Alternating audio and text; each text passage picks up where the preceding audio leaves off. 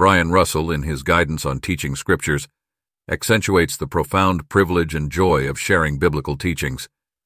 He begins by framing good teaching as an art form, driven more by the right attitude than mere scientific methodology. Central to this philosophy is a balance between confidence in one's material and a humble approach to presentation. This approach demystifies the notion of the teacher as an all-knowing expert. Rather, Russell suggests that a teacher needs only to be a step ahead of their students in knowledge, thus making preparation, even if done shortly before the class, vital.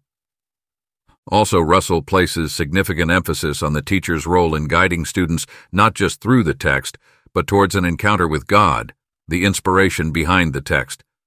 This involves nurturing a sense of astonishment and wonder in the riches of Scripture.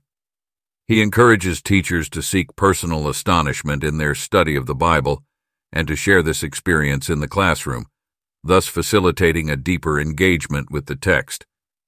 Moreover, in terms of communication, Russell advises against overuse of complex theological language. If such terms are necessary, clear definitions and relatable contexts are important for student understanding. He cites Jesus' teaching methods as an exemplary model using language and metaphors relatable to his audience.